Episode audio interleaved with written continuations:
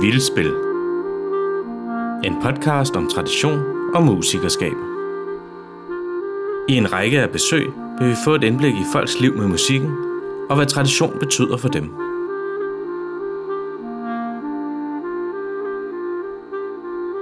Så går vi sgu helt tilbage til øh, 63 eller sådan noget.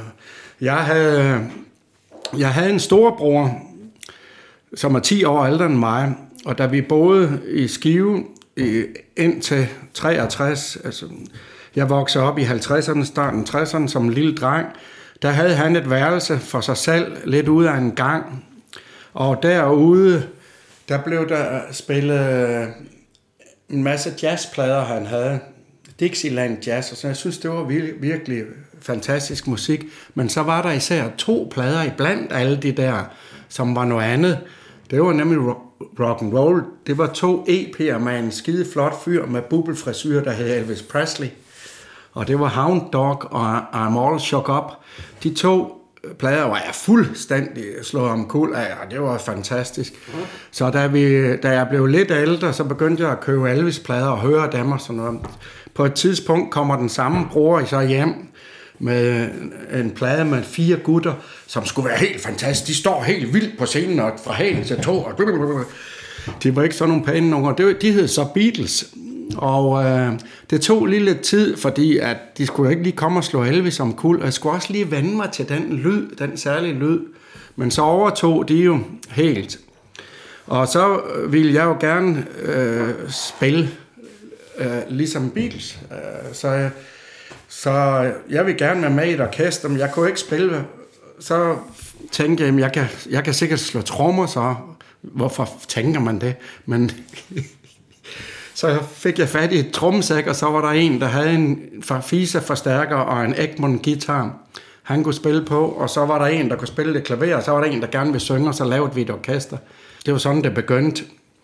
Og for at gøre en lang historie lidt kortere, så øh, efter noget tid, så jeg slog de der skin i stykker, for det var ægte skin, og de var sårbare overfor så fandt jeg ud af, at det var nok sjovere at få en guitar, så jeg byttede mit trommesæt til en guitar, og der, så begyndte jeg at spille lidt bas på den, fordi det var enkelte toner, der kunne.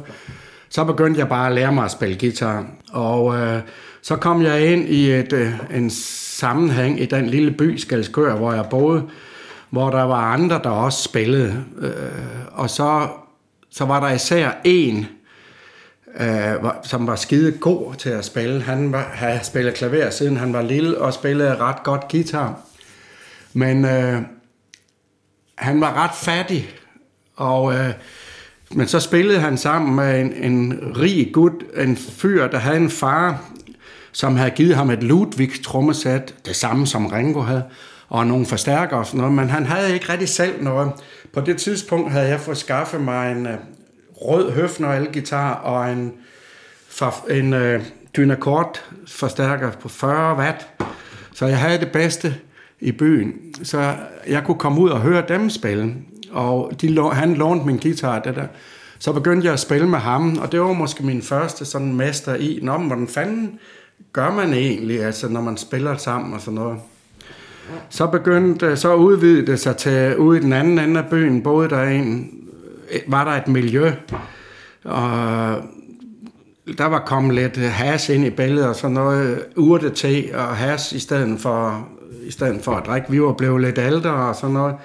Men det var, det var stadig, kernen var stadigvæk, at vi lavede musik sammen. Vi, vi havde ikke kun det der sammen, vi lavede musik sammen. Og der opstod der så et miljø, hvor vi, øh, der udviklede sig et miljø, hvor vi sad og spillede sammen og jammede. Vi spillede selvfølgelig også nogle gange numre, fordi hvis nogen kunne et nummer, kunne man spille det. Men det var mest at, prøve at spille sammen, og der var, det, der var det sådan, at hvis der var nogen, der kunne spille let, så var det ligesom, så havde de et udspil, og så dem, der kunne spille mere, de kunne spille ind i det, sådan, så alle kunne være med. Sådan var det en stor del af vejen. Sådan var kulturen sådan set. Og det var så den baggrund, jeg havde at møde folkekulturen på, hvor jeg så oplever, at det her, det er det samme. Alle skal være med. Uanset, det er det, der er det vigtige. Uanset, der, der er selvfølgelig ingen, der skal trække ned, og det er jo også sårbart, hvis du er ude og spille. Du kan jo ikke have nogen med, som ikke lytter til helheden. Men det er lige så slemt for en, der er skide god til at spille, hvis han ikke lytter til helheden, som en, der har svært ved. Det er sådan set. Men, men det var bare interessant, at jeg var opvokset i det miljø som teenager, og så, så er det også det miljø, jeg søger ind i i folkekulturen senere. For der sker så det, at jeg kommer ind i højskolebevægelsen. Der kommer min anden og måske vigtigste lærermester ind i billedet. En højskolelærer, som er musiker, som hed Søren Brendal, hvor Anvar Skov Højskole i Slagelse flytter til Skalskør og indlejer sig på et pensionat. Og der laver han et, et undersøgende kursus, der hedder Folk, Folkemusik, Folkelig Musik, spørgsmålstegn. Og der, der, der kommer jeg ud og deltager. Øh, jeg, jeg, måske har jeg været på et af dem som betalende kursist i starten. Det var Sten Bremsen, der var med. Han havde lavet nogle udsendelser i radioen med, med gamle sanger og forskellige ting, og det var John Chikai, og det var John Nørgaard her fra Aarhus. Øh, forskellige folksanger og forskellige ting og sager. Mange af dem, øh, det var country og western musik. Fordi det var nok det, man troede var folkmusik, altså, indtil vi opdagede. Men det var jo det, Søren også ledte efter, det dansk. Der startede det. Søren Brendal der, som var 10-15 år ældre end os unge gutter i byen, han havde øje for, at det, godt, det kunne være godt at få den kraft ind, de unge der repræsenterer. Så han tog os ind, og, og vi fik lov at være med, senere i hvert fald, uden at betale, og senere blev vi så hyret. Så vi var med i hele den udvikling af at prøve at lave øh, de kurser, som udviklede sig til at blive formidling af folkemusikken, musikalsk folkekultur, fordi HA-folkene øh, kom ind og samarbejdede med de steder, der ligesom var centre for det der. Og der var Skalskør Folkehøjskole et af centrene. Og hvert eneste år i gennem 70'erne og 80'erne, der var jeg derovre og deltog i ugekursus og 14-dage kurser og sådan noget der.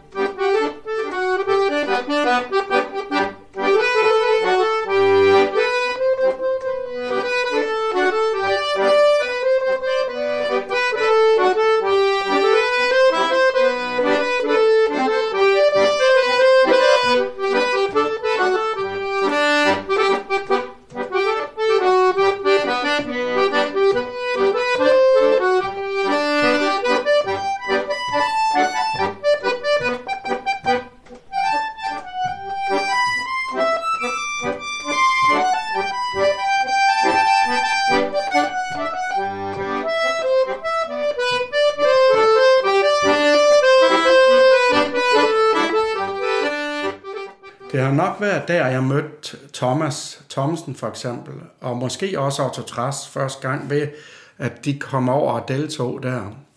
Og senere så var det så mig, der tog med Thomas ud, fordi øh, der skulle ligesom et formidlende led. Du skal have noget særligt for at kunne være lærling. Det er ikke Gud og hver mand, der kan være lærling. Så når man laver sådan nogle kurser, så, så Jamen på en eller anden måde er det for voldsom kost for mange af dem, der søger de kurser. Kom over for perletand. Lige direkte her.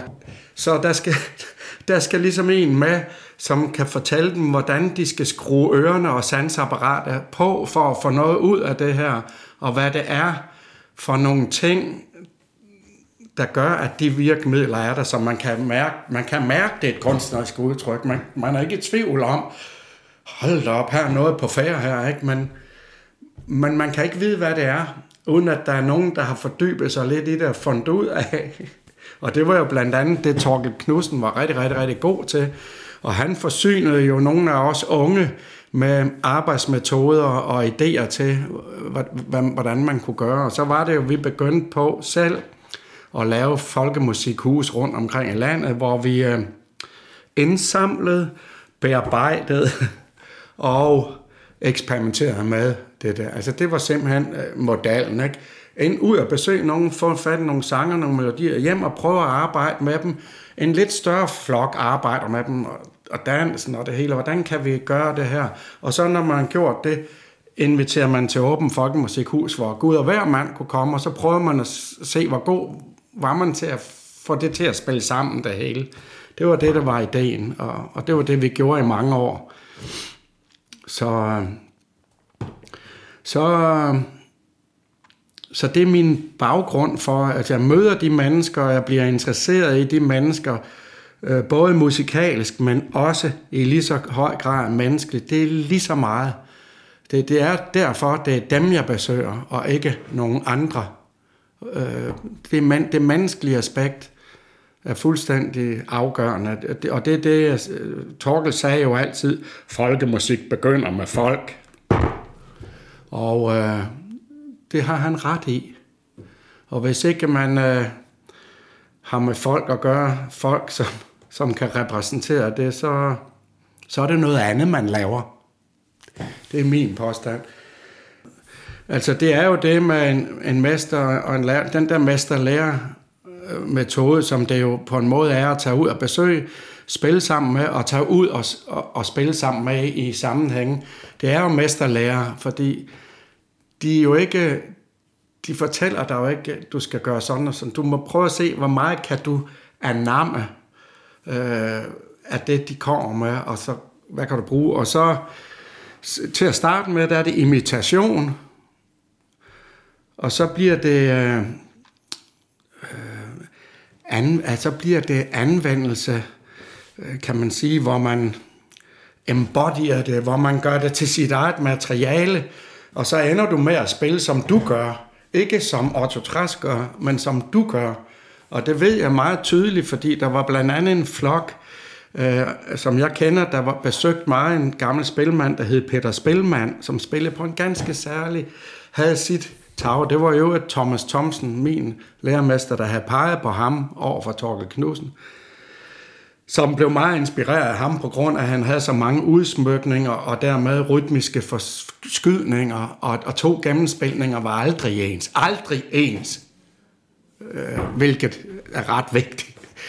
Øh, men øh, de to, de var en flok fra Albertslund Folkemusikhus, der tog over og besøgte Peter Spelman, og de prøvede alle sammen så godt de overhovedet kunne, og efterligne ham 100% i det, han spillede.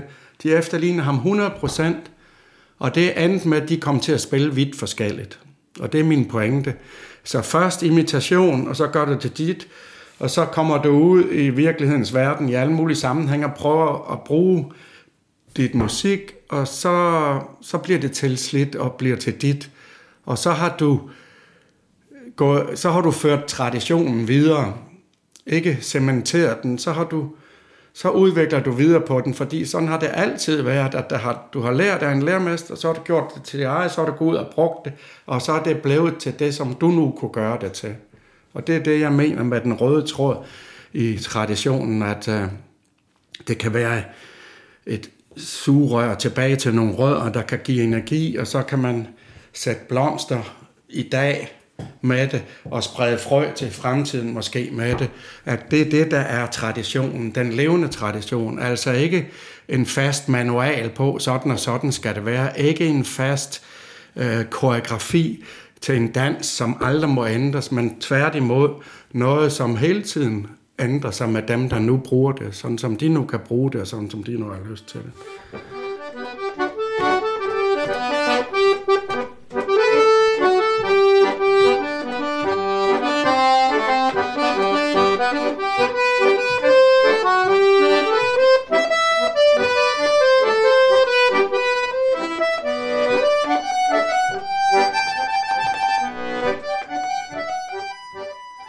Så sker der det i 80'erne, at jeg møder Elisabeth, min kone, som du lige har mødt.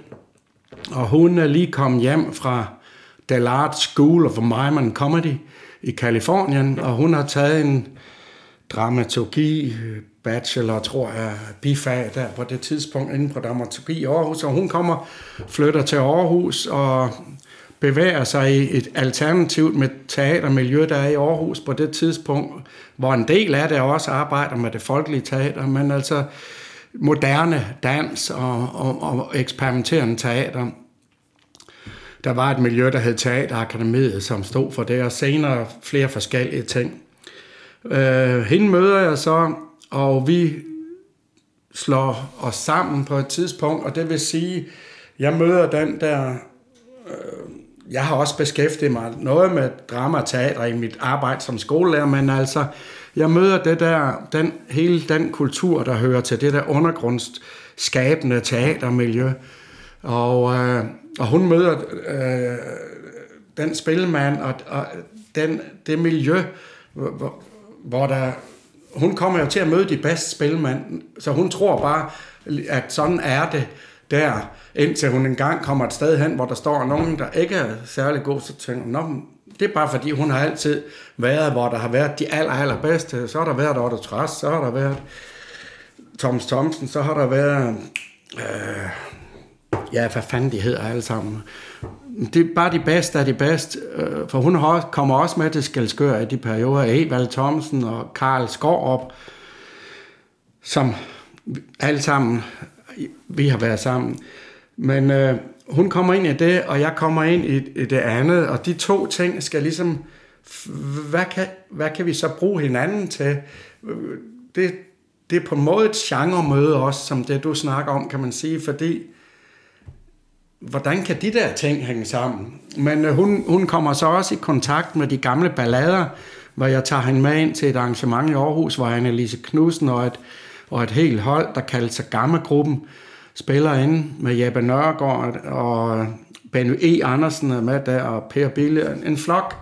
Og så hører hun... Øh,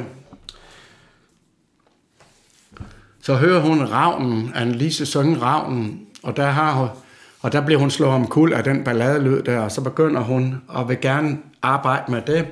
Og på et eller andet tidspunkt, jeg, jeg værer mig lidt, fordi jeg ved, hvor svært det er for mig at tage fat i det gamle musik, der ballademusikken, fordi at jeg synes stadigvæk, jeg har så meget at lære inden for det, jeg er i gang med, med spilmandsmusikken, at kan jeg nu også bruge energi på at prøve at få fat i det helt gamle, så han har nogle helt andre.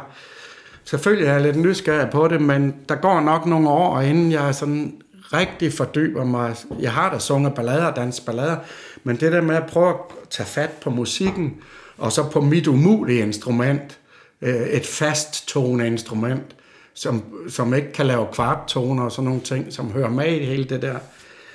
Men på et tidspunkt, så, så kan jeg jo ikke lade være alligevel, og så finder jeg ud af, at jeg kan godt finde nogle veje ind i det her, fordi de steder, hvor, hvor saxofonen, klarinetten eller violinen skal lave det kvarttoner, behøver jeg ikke at lægge der. Jeg behøver ikke at vælge øh, den høje kvart. Altså, jeg behøver ikke vælge en helt... Jeg kan ligge et helt andet sted og give plads til, at de kan lave den, og så videre. Jeg behøver ikke at harmonisere det som baggren, vi har gjort, fordi det er ikke den vej, de skal, de gamle toner. Jeg må prøve at finde nogle andre ting, og så finder jeg nogle modeller på mit fast toneinstrument, som åbner op over for de ting der, og så, så er jeg i gang. Ikke? Og så, så, så laver øh, Elisabeth det der dansteater Nordenfra, hvor det ligesom er en idé, at den moderne dans skal mødes med den traditionelle musik og dans, og så prøve at se, så skaber vi forestillinger ud af det. Og vi komponerer ny musik på grundlag af det gamle. Der havde vi Jeppe Nørgaard med, som jo er barn ud af HR. Altså han har jo to fædre, der siger bare to. Per Nørgaard, Torben Knudsen, han, øh, han havde en, en god år for at kunne lave ny musik på grundlag af det gamle tonaler, så ham brugte vi meget. Og øh, så, jamen, så skabte vi nogle forestillinger, og dem har vi stadigvæk. Altså, den første her skal danses, den blev skabt. Den var egentlig i gang, men så blev den færdig skabt i, i 97, da vi skulle på en lang rejse. Senere kom øh, de øh, vennene, vennene til, de fire venne, og senere kom ildforestillingen, og så er en hel masse andet, som vi laver, men det vil sige, at vi har tre forestillinger Plus, at vi kan lave de der møder med folk, øh, hvor man laver et bal, eller en koncert, eller nogle sange, eller en udveksling af en eller anden art. Hvad der nu kan lade bedst, er bedst det sted. Altså, så, så det er vores, den gruppes øh, kompetence, det er, at vi kan lave nogle forestillinger, men vi kan også lave nogle byttehandler, hvor vi laver en, øh, hvor vi ser begivenheden som et kunstværk. At skabe en begivenhed, hvor folkemusikken og musikken i det hele taget så går ind og er øh, katalysator og kit til at, at, at, at, smede sammen og sådan nogle ting. Ikke? Så Torkel Knudsen sagde jo, at folkemusik er en god måde at være sammen på. Ja, der, men, øh, ja.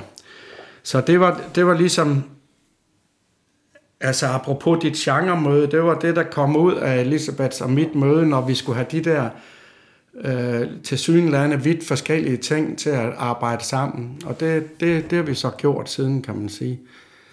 Og, øh, og det, det sidste kulminerede så i sommer med rejsen fra, fra Møen til Jammerbugt med hestevogne to måneder, som var et brag og en tur, hvor der hele vejen igennem var de der kulturmøder med lokale samfund. Så det er ligesom, det er ligesom blev vores øh, varemærke at kunne, at kunne lave det. Men, øh, men i alle de grupper, jeg spiller med, alle, altså de sammenhænge, jeg spiller sammen med, om det nu er Ole, øh, eller Ole alene, eller om det er Claus Pindstrup, eller Henrik, og, altså hvem det nu er, vi, øh, vi tager ud, og så finder vi ud af, hvad vi skal, når vi er der. Vi har ikke et, en sætliste, for eksempel. Det er klart, at i nogle grupper, der har spillet i mange år, der ligger der en sætliste i bagkataloget, så man ved altid, hvis vi nu starter her, så vi kan mærke, at vi er i gang, og vi får fat i folk, så finder vi ud af, hvad der skal ske. Så det betyder ikke, at man ikke spiller det samme. Man spiller det samme og det samme og det samme mange gange, men det er sådan set nyt hver gang. Det er det, der er pointen. Det, hvis ikke det er det, så, så virker det ikke. Så det er min det er nok min lange historie, altså kort, kort er ned. Og hele vejen igennem, så har der været det der med, altså først besøger jeg nogen og lærer af, og så sidenhen, så blev det lidt omvendt, så er jeg, så laver jeg kurser for nogen, nogle gange, ikke? Sådan, hvor det er mig, hvor jeg ikke har en med, fordi død, jeg er levende. det er mig, det skulle man også lige lære sig, ikke at gemme sig bag ved dem, man har lært af. Det, det, er der, det er der nogen, der gør.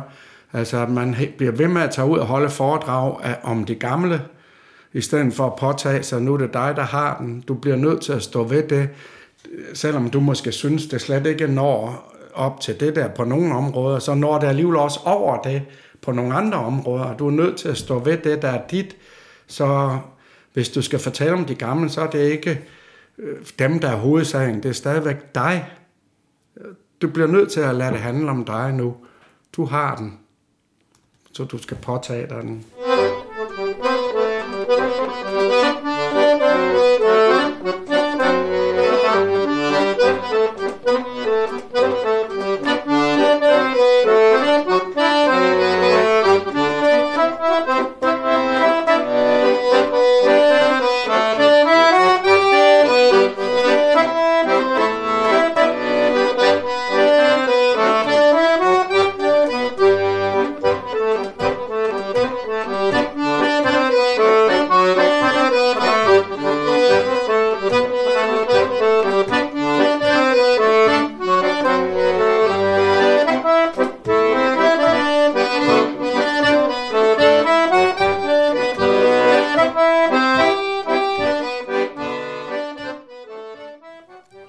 Ind til Stefans møde med Otto Tras. Han var en af dem, øh, de traditionsbærere, kan man sige, kunstner, øh, en, der havde et kunstnerisk udtryk på sin violin der. Han var en af dem, som jeg valgte at besøge mig. Der var, der var nogle bestemte, jeg valgte ud, Og det var dem, der var praktiserende af den kultur, der hedder, alle kan være med her, og alle forskellighederne er en styrke, vil jeg sammenfatte det i. Og, øh, og det, var, det handlede ikke om, hvem der var dygtigst, det handlede mere om, at alle bidrog på deres måde. Så vidste man selvfølgelig godt, at der var nogen, der var rigtig gode til at spille, og, og nogen, der var rigtig gode til at improvisere, og nogen, der var gode til det grundlæggende osv. Men det var ikke...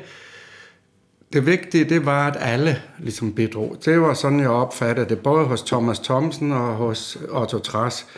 De var så vidt forskellige, kan man sige, deres udtryk, øh, fordi hos Thomas fik jeg mest indgangen til dansemusikken, øh, og, og hos Otto Tras fik jeg mere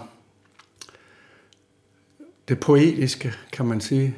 Kontrasterne blødt, hårdt. Øh, Øh, det, det, var, det var meget det der. Øh, han var ikke nogen solist danser, spillemand, bestemt ikke. Det var ikke det, han var, men han havde det andet. Han kunne virkelig lave variationer og udtryk med de evner, han nu havde. Så øh, ham besøgte jeg en del.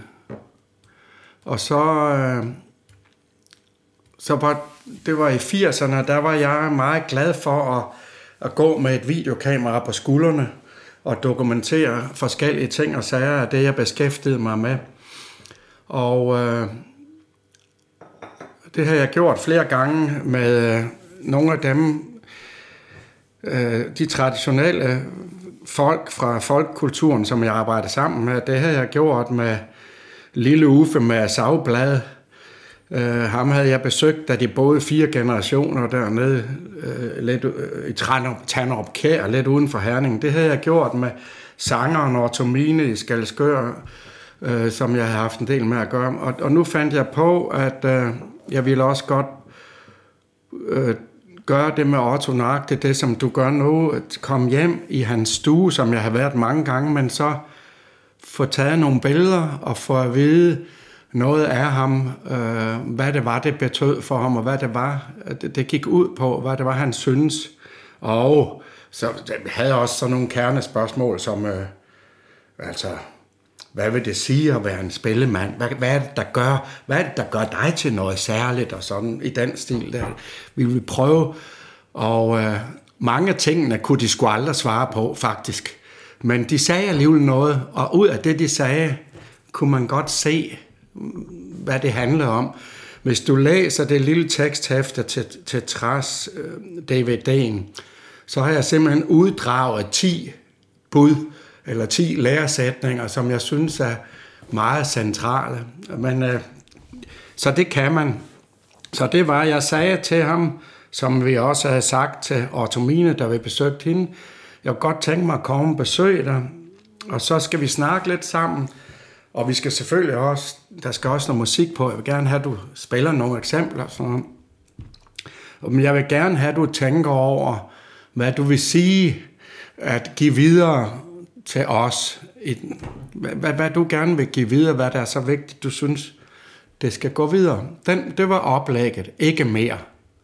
Så det er både, ligesom jeg opfatter dig, det er både loose og skarpt på samme tid egentlig.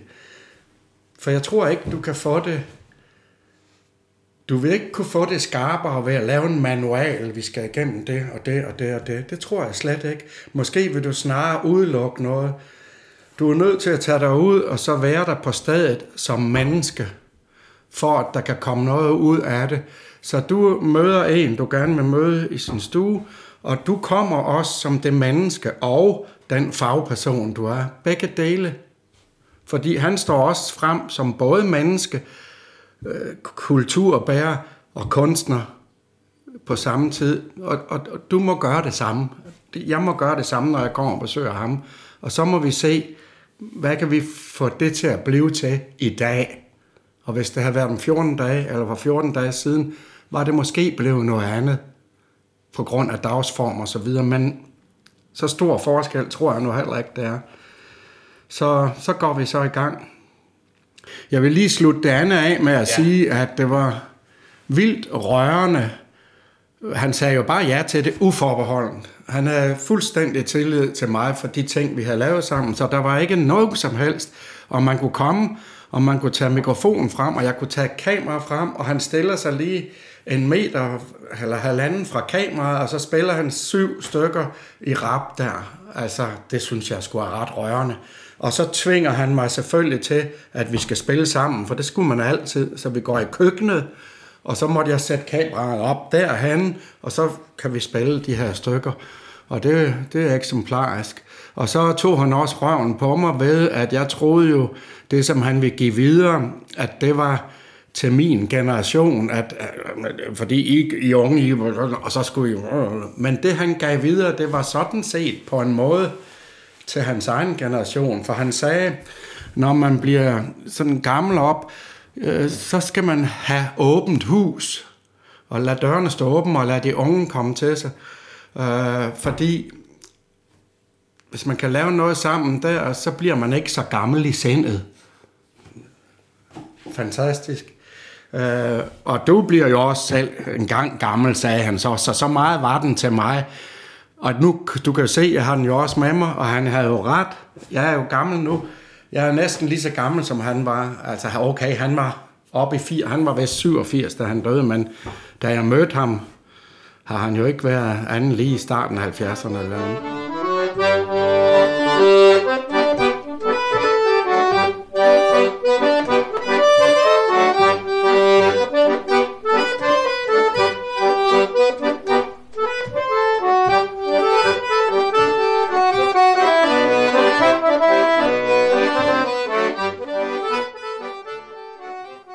Jeg spørger Stefan, hvad tradition betyder for ham.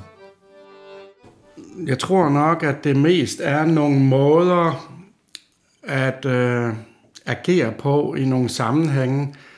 Øh, nogle måder at være sammen på, for eksempel. Nogle måder, at man får nogle ting til at foregå på, og, og de måder, de er videregivet igennem generationer og de, og de, de giver dig et grundlag og nogle rammer at, øh, at skabe indenfor.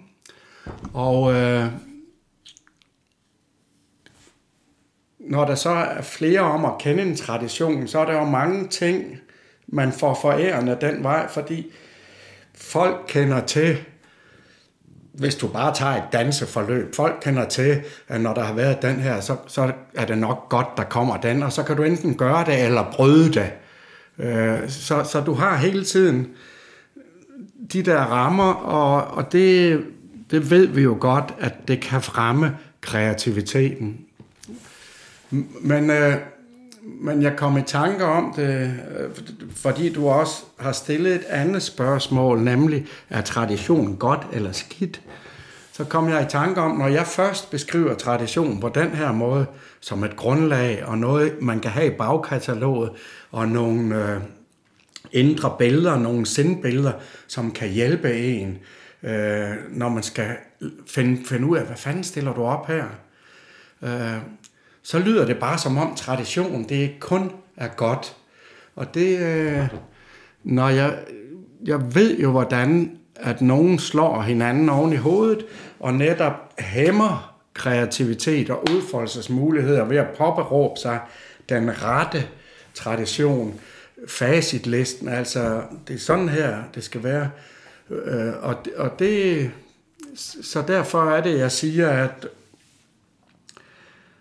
tradition kan være godt eller skidt, alt efter hvordan det bliver forvaltet. Hvis man forvalter det på en åben måde, og giver det udvikling, og påtager sig at være med til at byde ind i det, så det kan udvikle sig, så, så synes jeg, det er virkelig øh, fantastisk øh, at få med sig.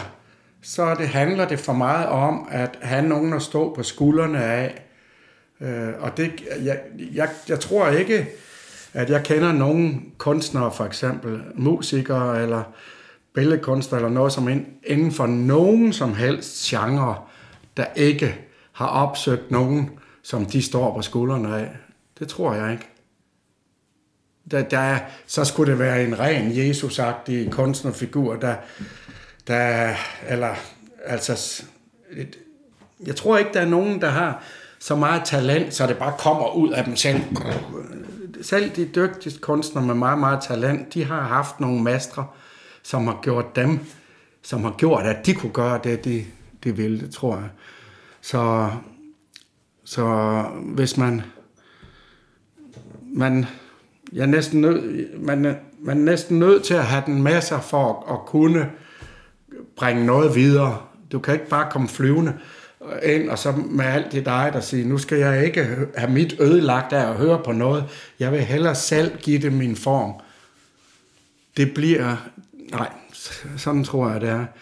Så det, når det nu gælder for mit med vedkommende mest om at opsøge nogle spillemænd eller nogle sanger, gårdmusikere, grænsende til gøjlere, så, øh, så er det altså traditionen, det er både kulturen og kunsten, så det vil sige, det er også både mennesket og musikken i lige høj vægtning, og det har jeg vist også sagt før.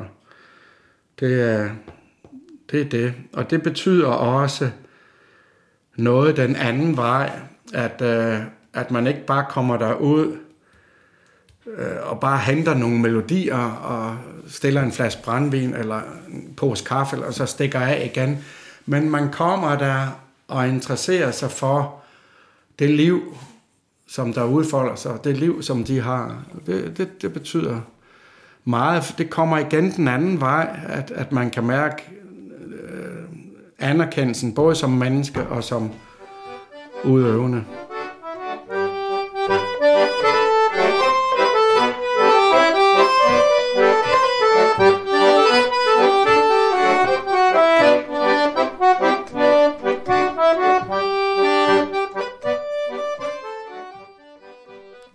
Hvad er det, tradition bidrager med, som er godt?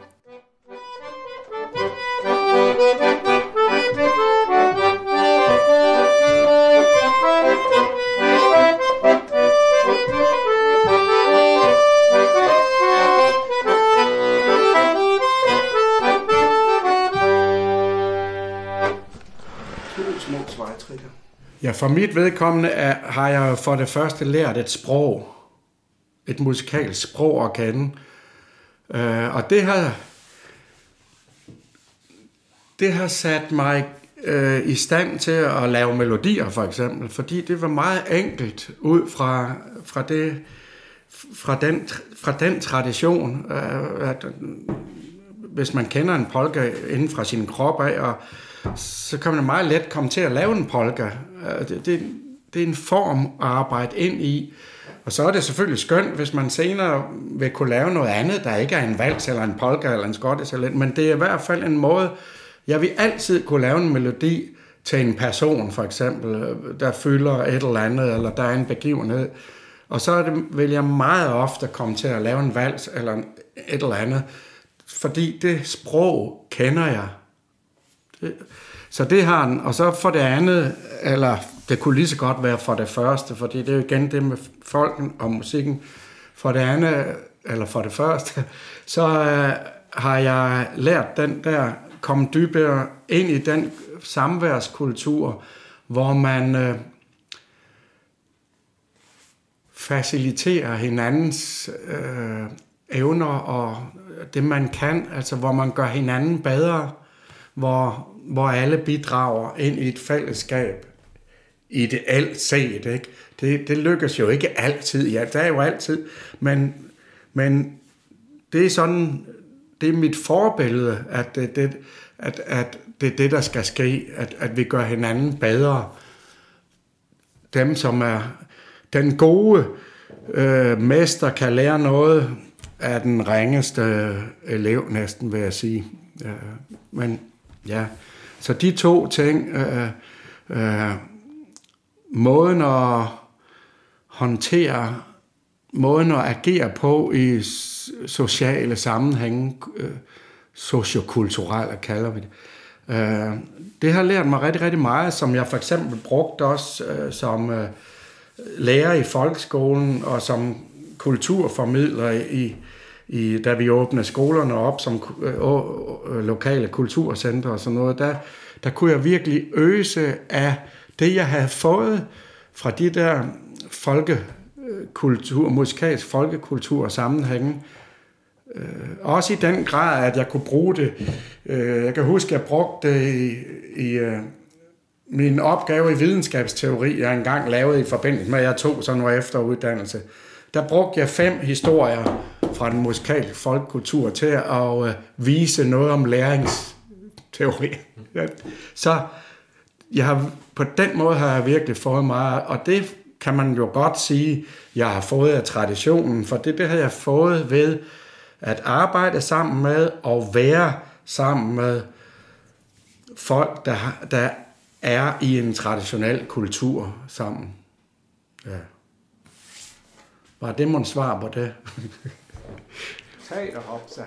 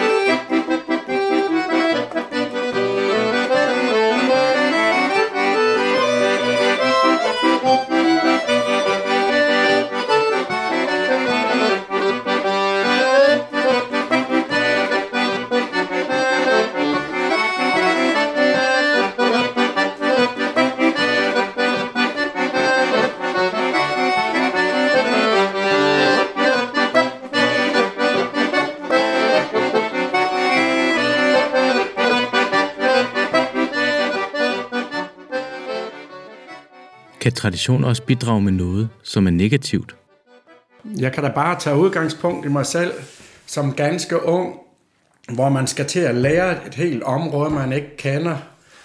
Øh, der er man simpelthen nødt til at, at lave sig nogle regler og køre efter dem og finde ud af, jamen det er jo det her, der er det rigtige. Og så er det sådan og sådan, vi gør, og det der, det, det skal vi holde os fra. Og dem, der gør det der, de skal have nogle slag, fordi det er forkert. Det, det, vi skal den her vej. Og det, det kan være, det er jo et typisk begynder fænomen og begynder at slå på andre, der gør det forkerte, fordi man selv ligesom kender det rigtige resultat. Og det er det værste, du kan have inden for traditionen. Dem, der kender det rigtige resultat og arbejder hen imod det, de arbejder hen imod, hvis de lærer en melodi, så arbejder de hen imod at lære den på den helt rette måde. Når jeg så har det sådan i orden, så kan vi gå videre til den næste. Det er det modsatte af god tradition, øh, arbejdsmåde. Og, og den må jeg da sige, at det bliver jeg nødt til at sige, at jeg nok har selv øh, været sådan en idiot på et tidspunkt, hvor man ikke vidste så meget, at jeg... Øh, der, der har været nødt til at være nogle skyklapper, men senere kunne man jo tage dem af, og så kan man så irritere sig over, når man møder de idioter, der stanser udviklingen ved at komme og sige, øh, at vide, hvad der er rigtigt. Og der findes tit sådan nogle små ledere i de små spillemiljøer rundt omkring, der ved, hvordan det rigtigt er. Og så er det alle de andre, der retter sig efter dem. Og de kan måske nok bringe noget frem af, men de kan også ødelægge rigtig meget af min påstand. Men øh, så, ja, vil sgu nødt sige, altså, vi har jo haft, der har på et tidspunkt været sådan en ret stor diskrepans mellem folkedansbevægelsen og så det, jeg kalder den levende tradition. Øh, og der, der kan man sige, at der har jeg nok mødt en del inden for det. Men de har, der er jo mange der, der har den rigtige løsning af, hvordan tingene skal være. Og det har været svært for... Det har været svært nogle gange at arbejde sammen, fordi en gang tænkte vi, øh, der er en fantastisk ressource i alt det dans der. Og så har vi musikken, kan vi ikke prøve at få de ressourcer bragt sammen, men det kunne ikke lade sig gøre at få noget frugtbart ud af det faktisk, fordi det var to forskellige sprog, som ikke forstod hinanden. Og der må ikke være sagt, der, jeg tager det også ud og spiller i Folkedansforeningen og nyder, at der kommer mange mennesker og er rigtig glade og nyder det og sådan noget. Det er fint. Det er bare noget andet. Det er en anden tradition end, end den, jeg kalder den levende. Det har jo så blødt sig meget op, fordi man kan sige, at inden for det, vi kalder folkemusikbevægelsen, som skulle stå for det andet, der er det jo også stivnet mange steder nu, så nu øh, er det hele sådan et mere broget landskab. Så nu, nu behøver vi ikke at slå folkdanseforeningerne i hovedet mere. Nu, nu, nu kan vi bare ligesom sige, at der er nogen, der gerne vil sådan og sådan, og de vil måske gerne arbejde frem til øh, øh, den, den rigtig gode, rigtig fine løsning. Og, og så er der nogen, der vil noget andet, og jeg bekender mig til de sidste. Øh, jeg vil gerne blive ved med at prøve at være søgende øh, og holde det åbent med de, altså med de evner, man har. Det, jeg, det, dermed udråber jeg mig ikke til at være en eller anden dygtig et eller andet. Det er bare, det er bare retningen og fokus og holdningen, den, den kan have to forskellige retninger, lige fra du næsten ikke kan spille, og så ind til du er den dygtigste i verden, kan du have de to retninger. Og jeg interesserer mig for, for den som jeg har prøvet at beskrive, hvor det er levende, og hvor øh, der er de der grundlag, men, men der kan ske alt muligt, hvad der nu kan ske, når man er i en sammenhæng. Tingene skal udvikle sig fra sammenhængen. Situere, situationsbestemt. Og der kan du ikke bruge en færdig manual. Det kan du faktisk ikke. Det var vi jo nødt til i starten, fordi vi vidste ikke en skid. Så vi var nødt til at sige, når vi starter to fynbord, så kommer der to valg, så tager vi en fælles dans, så slutter du af med en hop, så, så har vi et sæt der.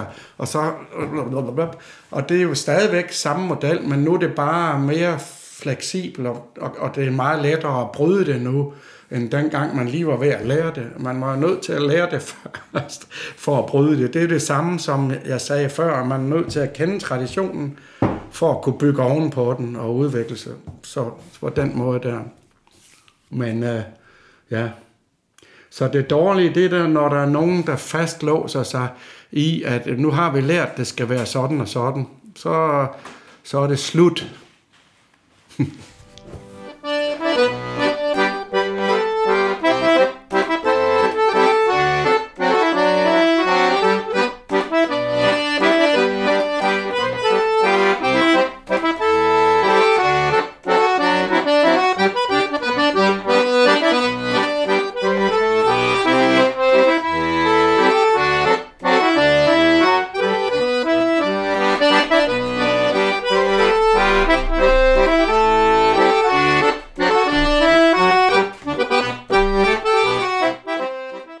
jeg, hvad det var for et eksempel, jeg sad med igen fra mig selv på dårlig resultat af en eller anden fortolkning af, af tradition. Det var da jeg snakkede om en overrespekt.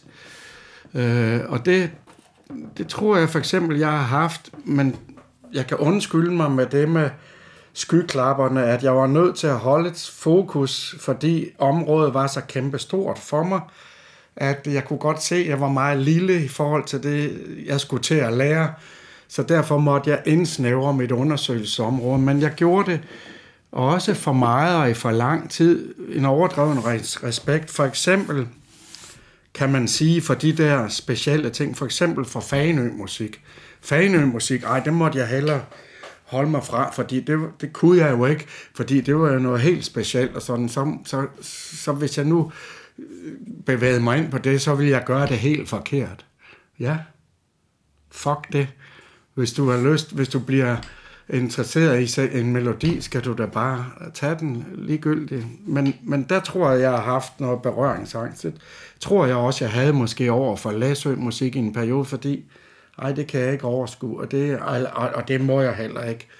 Det, det er en dårlig misforstået overrespekt. Men selvfølgelig skal man have respekt. Det er jo, det er jo en øh, balance, fordi det er også træls, hvis man bare kommer og stjæler en hel masse. Øh, ah, nej, jeg ved sgu ikke, hvad jeg skal sige, men det værste, det er at lade være. Og det var der også en gang, og Callum Rua, en eller anden barde fra, øh, hvad fanden hed de små øer deroppe i Skotland, som Torkel, Torkel besøgte. Han blev spurgt om, hvad er det værste, man kan gøre ved en sang? Og svaret var, det er at lade være med at synge den. Ja, okay. Det siger det hele, ikke? Så, så man skal jo ikke lade være med at spille noget musik i overdreven angst for, at det kan man ikke på den rigtige måde, fordi der er nogen, der har meget forstand på det. Så det var bare lige et eksempel på, at det kan have negativ, positiv slagside. Selvfølgelig er det godt med respekt, og selvfølgelig er det godt også at, at vedkende sig, hvor man har noget fra. Men at afholde sig fra noget, fordi det kunne jeg vist ikke gøre helt rigtigt, det, det, det er den for meget.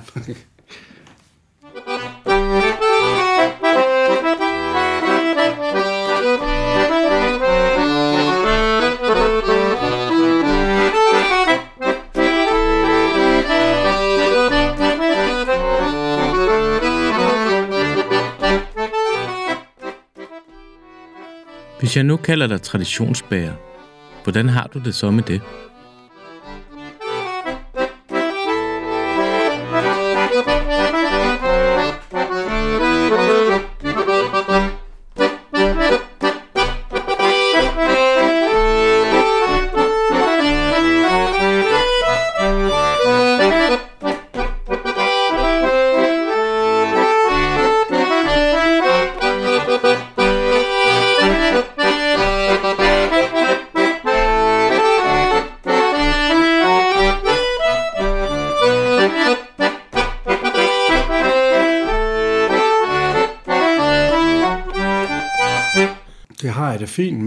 fordi det må jeg jo vedkende mig, at jeg er, som jeg også sagde tidligere. Man kan jo ikke bare øh, kalde dem, man har lært af det, og når man så fører deres praksis videre, så ligesom sige, at jeg er da ikke traditionsbærer. Selvfølgelig er jeg det. Jeg har forvaltet det, jeg har lært, og nu bruger jeg det på min måde.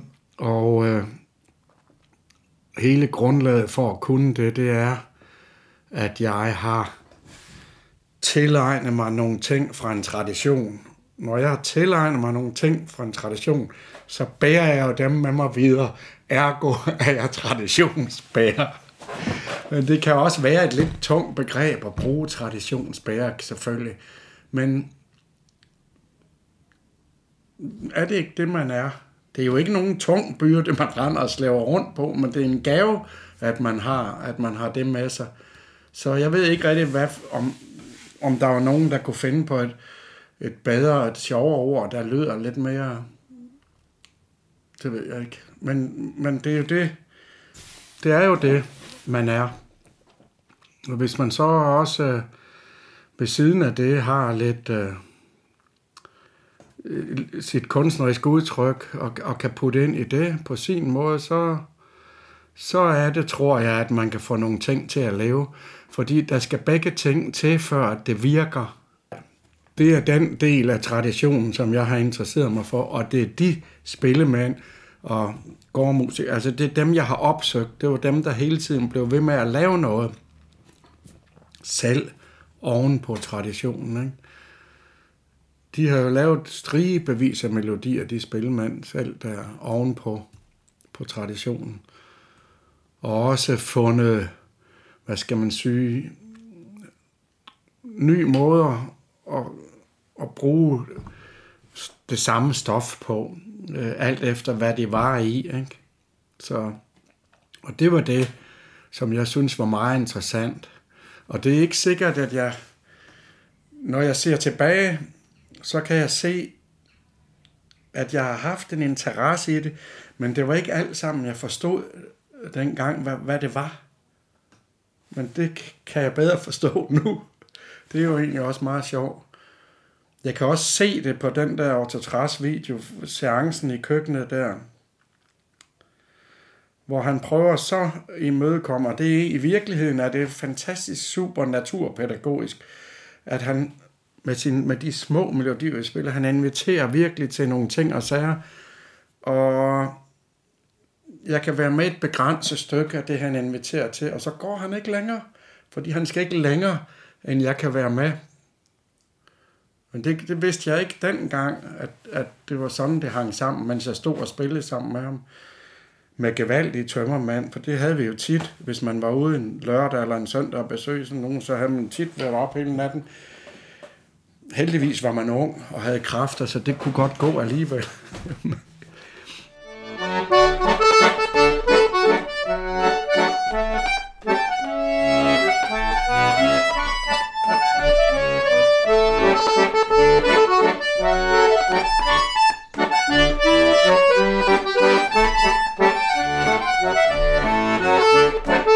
Hvis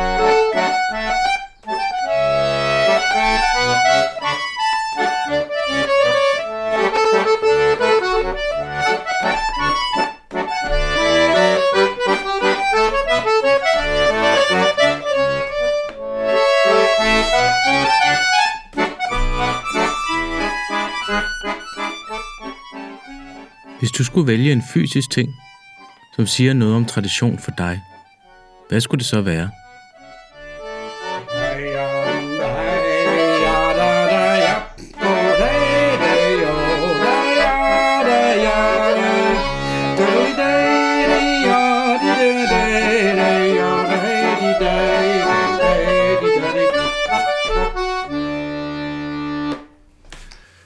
Så har jeg valgt harmonikaen, for det var ligesom den, der gav mig en adgangsbillet ind i det musik. Altså, fordi at den også har melodien.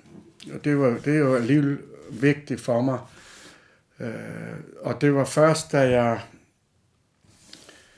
øh, sad over for Thomas Thomsen, og han viste mig på meget, meget simpel vis, hvordan de toner lå, hvis jeg bare holdt mig kun på tre rækker, satte fingrene sådan, så havde jeg en C, du, hvis jeg satte den sådan, havde jeg en F, og så havde jeg G der.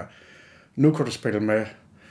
Så det kunne jeg godt se, fordi jeg havde opgivet, hvis jeg skulle have været med tangenter, fordi jeg har da spillet sådan en del på klaver, sådan bare fordi det er et fascinerende instrument, fordi hele lortet ligger dernede, og en tone lyder godt, og to tone lyder fantastisk, og så videre. Men jeg ville aldrig kunne komme, jeg ville aldrig have kræfter til at bruge det, der skulle til for at komme til at håndtere det ordentligt, det er jeg sikker på. Men da jeg fik den fidus der, så kunne jeg se, at her har du en mulighed for at komme ind.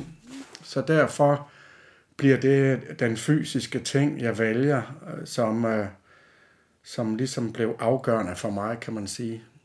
Selvom det, altså for eksempel i starten, når jeg spillede sammen med rebelspilmænd og sådan altså noget, så var det altid på bas på det tidspunkt, men, men det var alligevel harmonikaen, der gjorde, at nu kunne jeg, nu kunne jeg rigtig komme ind i det, og nu så efterhånden, som jeg fik opbygget lidt, lidt færdigheder og, og ting på det, så, så kunne jeg også spille sammen med nogle af de gårdsanger der.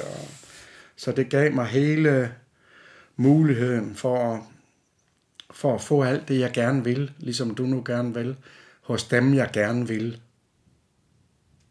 Så derfor bliver det den fysiske ting, bliver harmonikaen.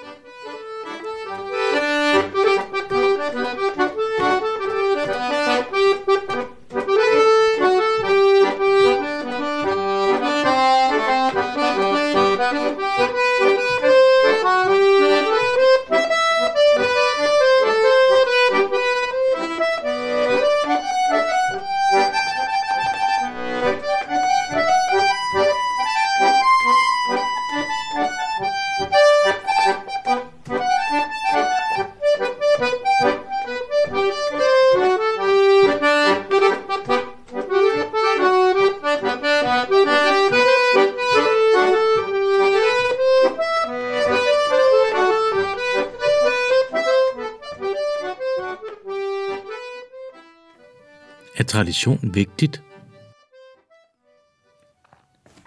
Ja, men det har jeg jo sådan set givet udtryk for før, fordi jeg, jeg mener, at øh, hvis, nogle, hvis tingene skal udvikles videre, så, så har, skal man have et ståsted at gå ud fra og, og, og udvikle den videre med.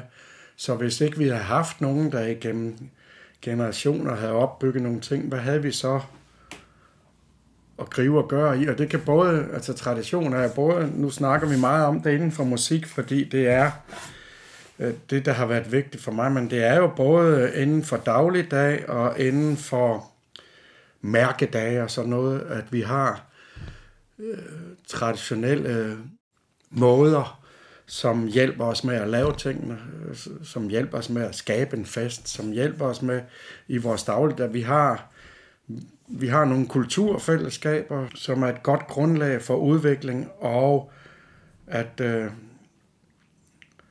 at kunne gøre hinanden bedre også. Og det er det, vi gerne vil, vil bruge det til. Det er den måde, det, det er vigtigt. Det, det kan jeg jo også se, hvis jeg tager en anden niche, som for eksempel min professionelle gerning som lærer, der kan jeg se, jo, læng- jo længere jeg havde været lærer, jo mere blev jeg klar over, hvor stor og vigtig del af, at man kunne lære for eksempel nogle børn i en klasse noget hver især alle sammen, det var, at man havde fået opbygget den bedste kultur sammen med dem, øh, hvor hvor man anerkendte hinanden, og hvor man øh, for eksempel blev klar over, og det er jo lærerens opgave at sætte det i værk, lederens opgave, hvor man for eksempel blev klar over, hvis jeg skal lære noget nyt og interessant, så er det en god idé, at jeg nogle gange vælger at være sammen med den der, som jeg ikke vil vælge at være sammen med.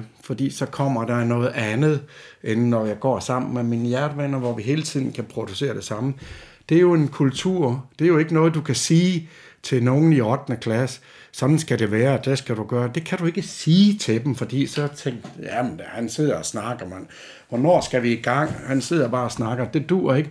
Du er nødt til at kunne øh, sætte noget i værk, hvor de rent faktisk oplever det. Og når de så har oplevet det, så er du nødt til at fortælle dem, I har oplevet det her, for prøv at se, der skete det og det og det, og I lavede det, det kunne I ikke have lavet alene, men fordi, og bla bla bla. bla. Hvis man kan gøre det, så, så får man efterhånden opbygget en kultur, hvor alle har tillid til, hold kæft, vi kan virkelig noget sammen, hvis vi er, vil.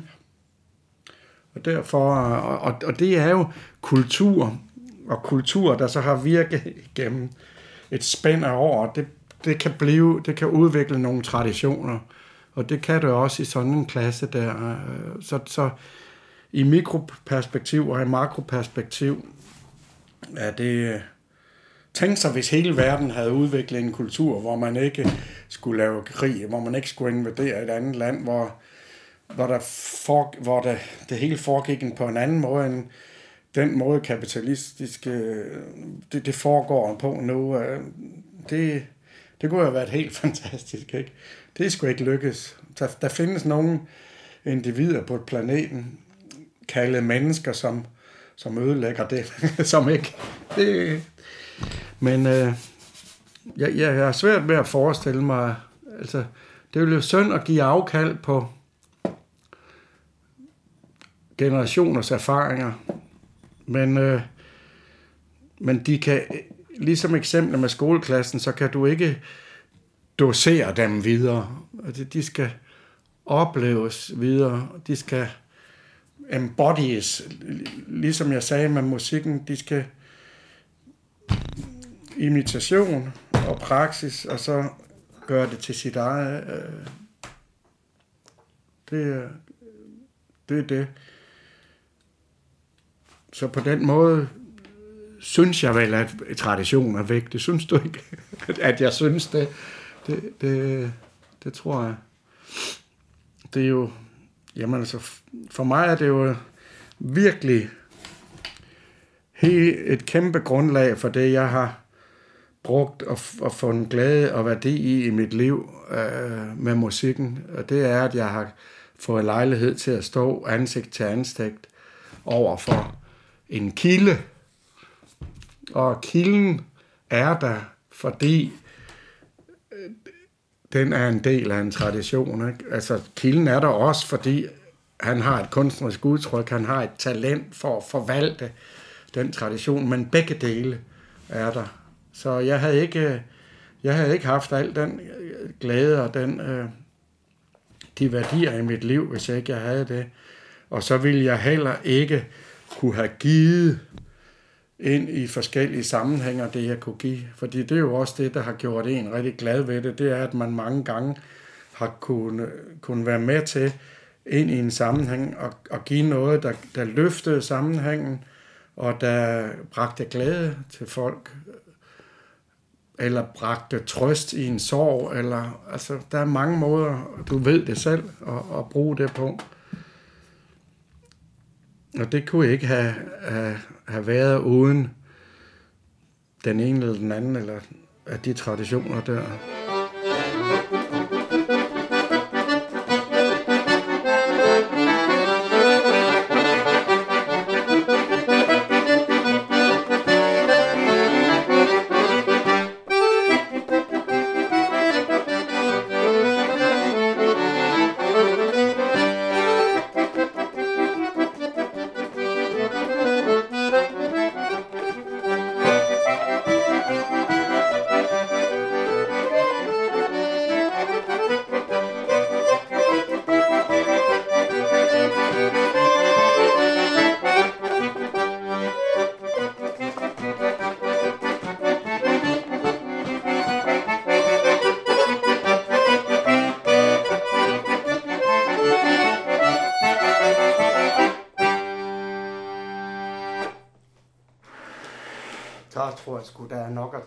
Som kan bruges.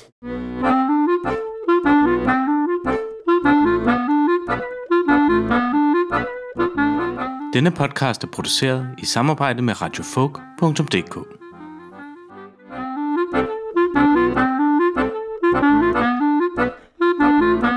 Hvis du vil høre mere om projektet Vildspil, kan du gå ind på min hjemmeside www.benjaminbæk.dk. Du kan også gå ind på radiofolk.dk, hvor du blandt andet også kan finde andre podcast omkring folkmusik.